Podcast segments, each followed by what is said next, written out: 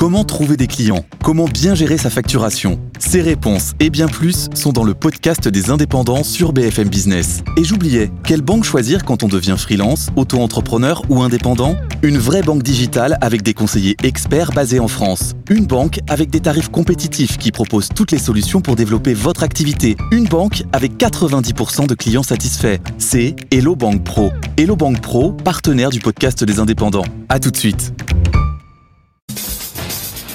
Bon, alors c'est pas mal, hein Franchement, le CAC, euh, quasiment 10%, le DAX 8,5%, S&P 5,7%, Nasdaq 10%, Eurostox 10%. Bah, quel début d'année J'aimerais, si je dis ça chaque semaine, il faut peut-être arrêter les compteurs et puis euh, partir en vacances pour les 11 mois de l'année euh, et loquer cette performance de, de 10%. Quel rebond, quel changement d'ambiance, même à l'émission par rapport à la- la- les dernières émissions de l'année dernière, c'était vraiment la déprime. C'est pas vrai. Euh, déprime en dé- en- sur les marchés. On a fait des émissions. Non, non, en fin d'année. Vous en reveniez pas qu'on soit tous optimistes. Ouais, euh, ouais, ouais, etc. c'est vrai. Bon, mais attendez, Ah, je, voilà, voilà, mais il faut, voilà, il faut que je sois un peu de mauvaise foi. Sébastien, stop ou encore? Bah, il faut regarder la structure de la hausse. Ah, Déjà, il y a beaucoup de rachats de short. Un, il y a beaucoup de rachats de short. alors euh, rachat quoi, les de rachats de short, ça veut dire des Bah, gens qui avaient vendu à découvert. et les dizaines, centaines de milliards d'argent qui étaient positionnés à la vente sur l'Europe Voilà, et qui, comme les choses se, passent un peu moins mal que prévu pour plein de raisons, sont obligés de. coupent leur short, donc sont obligés de racheter pour solder la position. Donc ça, c'est un élément important, c'est un élément technique. Intéressant. Premier élément. Deuxième élément, la structure de la hausse reste très indicielle. C'est-à-dire qu'il y a une surperformance des indices par rapport aux valeurs composant les indices. C'est-à-dire que c'est les gros poids qui montent, qui montent le plus. D'accord. Notamment les... donc si vous regardez des trucs un peu qui sont en dehors des sentiers battus comme les small caps, elles sont toujours en retard. C'était une des caractéristiques Elles ont de pris cher l'année 2022. dernière, hein. Elles ont pris cher l'année l'année dernière et, cher. et donc euh, elles, elles surperforment pas. D'accord. Donc ça veut dire que Encore en fait le, cette hausse elle ne se- elle elle n'est pas diffusée pour Elle avoir une- ruisselle pas, comme elle ruisselle euh, pas. Donc la- l'assise l'assise n'est pas encore euh, totalement solide. Mais Donc stop ou encore? Mais encore.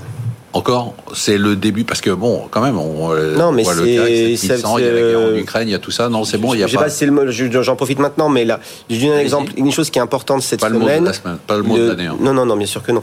Une société qui s'appelle STM, qui est fabricant franco-italien de semi-conducteurs. Le, le consensus était très très large. Hmm. Il y avait ceux qui disaient c'est des semi-conducteurs, on rentre dans une récession, les, semi-conducteurs c'est tout pourri, donc ils vont forcément en 2023 avoir une très mauvaise guidance. Et ceux qui disent vous êtes gentils, mais regardez c'est quoi leur spécialité, regardez quels sont les secteurs sur lesquels ils sont très présents, notamment l'automobile. Donc peut-être qu'Intel, qui fait aussi des semi-conducteurs, ça va être dur, mais STM, désolé, c'est pas Intel, c'est le même tracker, c'est le même industrie, mais entre les deux sociétés, il n'y a rien à voir. Bon, ce qui s'est passé, publication d'STM, eh ben tiens, était très bonne la publication. Pourquoi? Parce qu'ils sont sur les bons marchés avec les bons produits. Résultat, le cours a monté de 8%, alors que la plupart, au bout d'année, c'est... Donc mon point... Donc vous nous dites encore, mais encore, euh, comme disent toujours les gérants, en étant sélectif, euh, avec du stock. Ah bah, ça c'est fait des années que ça marche pas, donc Ouais. euh, on se dit, euh, cette année, ça va marcher. Ça va marcher. Marc, il y a stop ou encore? Alors non, moi, moi, je- pour l'instant, je pense encore parce que si vous voulez, je, je- il y, a, il y a deux choses qu'il faut pas négliger. La première, c'est qu'on sort pour tout un tas de, de valeurs d'un effondrement en 2022. Ok. Alors, quand je pense par exemple au Nasdaq qui a perdu 34% l'année dernière, ah, il avait certes monté beaucoup avant, mais il y a quand même une très très forte correction allant sur certaines valeurs jusqu'à 75, 80%, etc.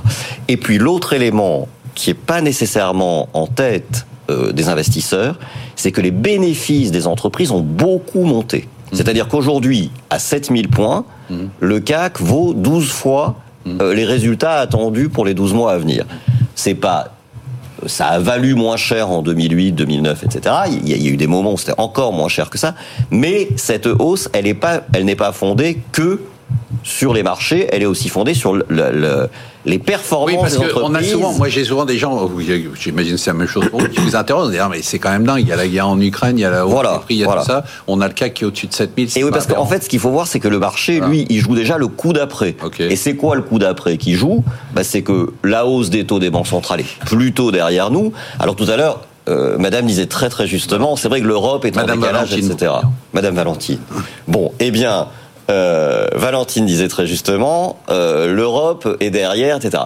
Mais regardez, ce qui, il y a quand même un petit rééquilibrage qui se fait, c'est que euh, le dollar qui était Ouais. qui avait beaucoup beaucoup monté, là il, il est repassé de 0,96 à 1,09. Hein. Donc finalement, enfin l'euro est passé de 0,96 à 1,09. Donc finalement, euh, le fait que l'euro remonte comme ça, Ça allège, oui, et puis ça allège quand même beaucoup les pressions inflationnistes sur la zone euro, parce vrai, que ça réduit important. le coût du pétrole, etc. C'est un bon donc, point, ça. donc, donc ça, ça- ça Très fait bon un, petit. Bah ouais. C'est pour compléter, Valentine, votre propos qui était fort juste. Madame Valentine. Et, et, et, et, et donc tout ça pour dire que il y a quand même des, des mécanismes de marché qui, qui s'équilibrent comme ça. Donc je pense que s'il y a des déceptions dans le, le courant de l'année sur le rythme de, re- de, de baisse des taux d'intérêt, on peut avoir des corrections. Mais- Mais, moi je profiterai des corrections s'il y en a. Par exemple, si jamais le CAC revenait vers 6006, 6007, on re-renforcerait à nouveau assez vite sans trop s'inquiéter, car je pense qu'il y a encore du potentiel. Valentine, vous êtes une spécialiste Amundi. des taux, Ouais. mais est-ce que vous êtes une Non, non. spécialiste des marchés aussi? Non, mais je, je partage complètement ce point de vue. Il faut se rappeler qu'à la fin de l'année dernière, on avait tous, un- enfin, les, les marchés, le consensus sur l'Europe était extrêmement euh, pessimiste. Ouais. Bloom. Et, et Ouais. ça, je pense que et, et ce qu'on a revu euh, très fortement à la hausse, c'est ce consensus euh, sur l'Europe, et notamment la probabilité du scénario du pire, du scénario où on allait avoir des, on allait avoir des perturbations pour notre approvisionnement en énergie. Je veux dire, la Tout probabilité, de ce- contraire, en fait. Voilà, la probabilité vraiment, de ce ouais. scénario était extrêmement importante. C'est vrai. Et là, on s'est quand même rassuré. Oui. les stocks de gaz sont encore quasi pleins alors qu'on est au milieu de l'hiver. Stop ou encore alors sur la bourse? Bah, pour l'instant, on continue, mais on- ah, nous, on commence, on commence à être un peu plus euh, prudent. D'accord. Parce qu'en en fait, on, ce qu'on pense qui n'est pas encore complètement valorisé par le marché, c'est l'impact sur la croissance de ce resserrement monétaire. D'accord. Donc, Voilà. euh, donc euh, oui, mais euh, pru- prudence quand même. Oui, mais prudence quand même. Avec des Emmanuel Le Chip, vous vous exprimez rarement sur les marchés, mais pour une fois, vous avez une vision intéressante, qui est une vision sur le long terme. Vous dites c'est la fin des actionnaires Non, ah c'était pas pas là-dessus que je voulais. Ah non, mais si, ça m'intéresse, Non, non, oui, mais je vais bah, des- une autre fois. Euh, Non, bah non. Non, une autre fois. Mais non, c'est essentiel. Non, mais c'était pas ça le point. Le point, c'est rappelez-vous ce qu'on avait dit. euh, Il ose pas, hein. Mais non, mais, je, vais, vous en parler après. Rappelez-vous ce qu'on avait dit il y a quelques semaines. C'était que euh, 2022 avait été l'année de tous les chocs extrêmes et de et de et de tous les euh, le passage dans les civeuse et que 2023 serait une année de non Oui, surprise. c'est ce que vous nous avez dit. Et qu'on- avait dit que du coup, c'était un environnement qui était extrêmement positif pour euh, pour les marchés. Et moi, il me semble qu'effectivement, ce qu'on voit, c'est que les marchés intègrent ça, c'est qu'il n'y aura pas de scénario de de de de, réalisation de risques extrêmes en 2023. La question, c'est est-ce que tout le potentiel de non surprise est dans les cours déjà ou pas? Et ça, c'est pas complètement sûr. Et oui, je pense que les années qui s'ouvrent sont des années qui vont être plutôt favorables euh, aux salariés qu'aux actionnaires. On l'a vu sur les problématiques de pénurie de main d'œuvre et de nécessité d'augmenter euh, les salaires. La géopolitique, la géopolitique. Si on part du principe que les frontières vont un peu réapparaître, qu'on va vers le retour de la proximité, de la relocalisation, etc. C'est plutôt euh, inflationniste et, et favorable à une augmentation des coûts et favorable euh, chez nous. La politique, et ça c'est Sébastien euh, qui euh, l'a soulevé tout à l'heure, la, la le populisme fait que vous allez vers des politiques qui sont moins favorables aux actionnaires et plus Non, euh, aux, vous- vous aux- salariés. L'optimisme né, je vous pense- êtes en train de dresser un tableau apocalyptique de l'évolution des marchés Mais pas du tout. Bah si. Mais pas du tout parce que ça. Mais non, mais parce que cette, cette évolution, vous pouvez l'intégrer, c'est pas un problème. Bah, bah, excusez-moi, si on prend mais ce non, que vous avez mais dit, non. euh, Ma- Marc, ça veut dire quoi Que- Quand euh, il- moi, je pense qu'il a fondamentalement raison. Ça veut dire quoi de toute façon, dire par que- principe, vous êtes toujours d'accord les deux. Bah, c'est êtes, pas euh, c'est par logique et par, par euh, principe. voilà. ouais.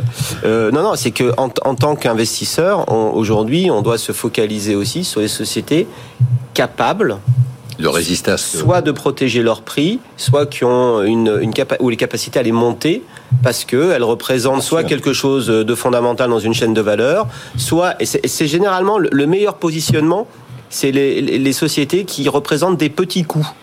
Ça c'est le truc le plus top. Vous prenez par exemple. Elis, Elis qui est le blanchisserie industrielle dans un hôtel euh, qui vend sa chambre de plus en plus cher, on va dire 300 400 euros la nuit pour pas être extravagant le coût pour euh, avoir des draps propres, euh, des, des serviettes, c'est peut-être 8 à 9 euros la nuit. Donc voilà, si vous passez de 9 à 10, l'hôtel, il dit, bah, j'ai pas le choix, de toute façon, je suis obligé. Donc c'est une pression de, de 11%. Et voilà, ça y est.